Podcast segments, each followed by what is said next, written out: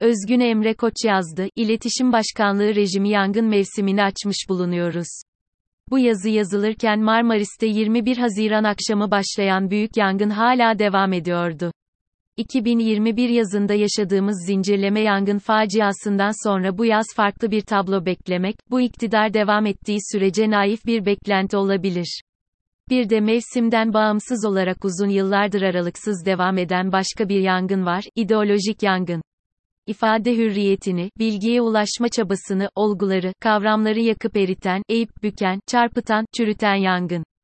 Bu iki yangını benim zihnimde bir araya getiren ve bu yazının konusu yapan şey, İletişim Başkanlığı'nın Twitter hesabından 22 Haziran 2022'de yapılan şu paylaşım oldu. Marmaris'te süren ve devletimizin tüm imkanlarıyla, kurum ve kuruluşlarımızın en üst düzeyde koordinasyonuyla müdahale ettiği yangın üzerinden kamu düzenimizi hedef alan her tür dezenformasyon, provokasyon ve manipülasyona karşı resmi kanalların takip edilmesi önem arz etmektedir. Bir, ardından Fahrettin Altun aynı gün kendi Twitter hesabında şunları yazdı. Yangına ilişkin, ilgili bakanlarımız ve diğer resmi kurum ve yetkililer tarafından yapılacak açıklama ve bilgilendirmeler esas alınmalıdır. Sosyal medyadaki dezenformasyon içerikli paylaşımlara itibar edilmemelidir. 2. İdeolojik yangın ile orman yangınını bir araya getiren ve aslında alıntıladığım paylaşımları belli bir bağlamda anlamlı kılan bir diğer gelişme ise sosyal medyayı sansürleme yasası girişimi. İktidar geleneksel medya araçları üzerinde ezici bir hakimiyet kurdu. Televizyon kanalları ve basılı gazeteler ya iktidarın zimmetine geçirildi ya da talimatta yayın yapar hale getirildi. Ulusal ölçekte birkaç muhalif veya bağımsız televizyon kanalı ve gazete baskılara karşın habercilik yapabilmek için öyle veya böyle direniyor. Fakat iktidarın enformasyon akışı üzerinde yeterince denetim kuramadığı sosyal medya bu arada etkisini arttırdı ve Reuters Enstitüsü'nün 15 Haziran 2022'de yayınladığı dijital haber raporuna göre Türkiye'de sosyal medya, birincil haber kaynağı olmak bakımından televizyonu ilk kez geride bıraktı. Örneklemin kırsal bölgelerden değil, kentlerden seçilmiş olduğu notuyla, 3. Sosyal medyanın enformasyon kaynağı olarak etkisinin giderek artmasının iktidarda seçim yaklaşırken endişe yarattığı ortada. Ama meselenin yukarıda bahsettiğim ideolojik yangın çerçevesinde değerlendirildiğinde bu basit faydacı yaklaşımdan daha derin anlamlar içerdiğini söyleyebiliriz. İnternet ve sosyal medyanın yarattığı muazzam enformasyon yağmuru karşısında bireylerin, gerçek olan ile olmayanı ayırmak için dezenformasyonla mücadele araçlarına ihtiyacı olduğu kesin. Dezenformasyonla mücadele araçlarını ortaya koyma iddiası saray iktidarından geldiğinde ise herkesin aklına gelen klasikleşmiş bir örnek var. Orwell'ın Hakikat Bakanlığı. Krizleri çözme yönetme kabiliyetinin gerilediği düzeye baktığımızda saray iktidarının fiilen iletişim başkanlığından ibaret bir propaganda balonuna dönüştüğünü söylemek abartı olmaz. İmajlar, sloganlar, dezenformasyon ve hamaset. Türkiye'de yaşayan birine sansür yasasının işlevinin bir hakikat bakanlığı uygulamasını hayata geçirmek olduğunu anlatmaya gerek bile yok. Olguları eğip bükme, enformasyonu hassas bir filtreden geçirme, gerçekliğin tek ölçütünün iktidarın çıkar ve ihtiyaçları olduğu bir hegemonya yaratma çabası.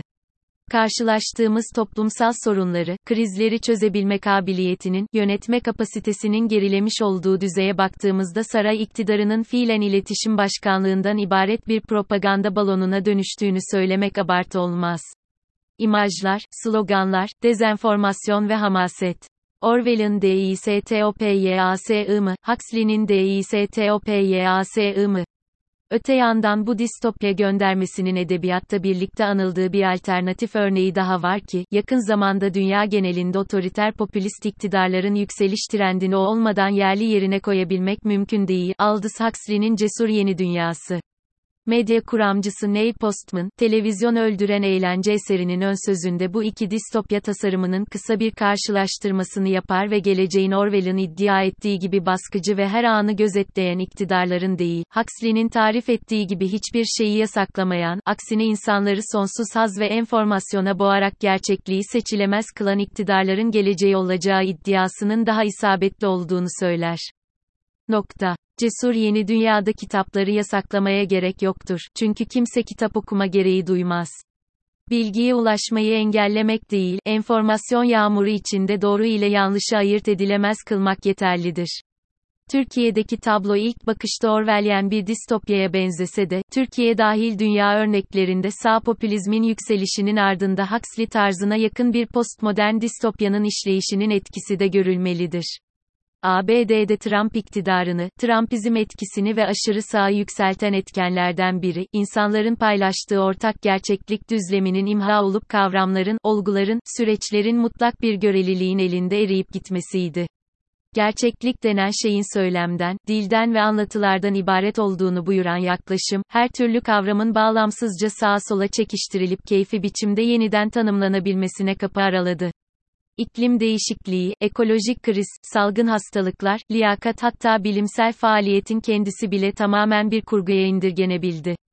Batıdan yayılan ideolojik rüzgarlar dönüp yine Batı'nın kalbini vurdu ve Trumpizm ABD siyasetinde şimdilik uzun ömürlü görünen bir akıma dönüştü. Hem Amerika hem de Türkiye'de, demokrasi namına tüm demokratik kazanımları yıkmaya çalışan iktidarlar iş başına geldi. Ezilenlerin gür sesidir o, diye marşlar besteleten Erdoğan iktidarı, Türkiye tarihinde gelir adaletsizliğinin en fazla derinleştiği, servet transferinin en fazla yoğunlaştığı dönem oldu. İleri demokrasiyi inşa etme propagandası, Türkiye tarihinin en antidemokratik iktidarıyla neticelendi. Geçtiğimiz Mayıs ayında ABD İç Güvenlik Bakanlığı altında Dezenformasyon Denetim Kurulu adı verilen bir birim oluşturuldu. Amacını iç güvenliği tehdit eden dezenformasyonla mücadele olarak duyuran kurul, büyük tartışmalara yol açınca 3 hafta sonra askıya alındı. Dezenformasyon ve psikolojik harbi dünyada en yaygın ve güçlü şekilde kullanan devletin dezenformasyonla mücadele iddiası ile ortaya çıkması ironikti. Benzer şekilde yıllardır maaşlı personeller, troller, istihdam ederek ve kamu kaynaklarından milyonlarca dolar harcayarak sosyal medyada dezenformasyon operasyonları yürüten saray iktidarının dezenformasyonla mücadele yasası çıkarmak istemesi de aynı ölçüde ironik.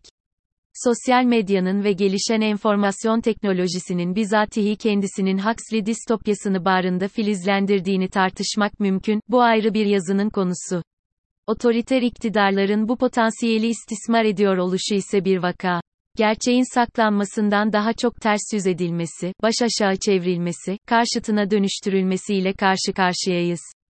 Demokrasi namına demokrasinin ortadan kaldırıldığı, yoksulları korumak iddiasıyla zenginlerin daha da zengin edildiği, devleti savunmak adına devletin ayaklar altına alınıp tepelendiği bir dönemdeyiz. Şimdi de dezenformasyonla mücadele kisvesinde insanların haber alma ve haber verme imkanlarının daha da kısıtlanması girişimi önümüzde.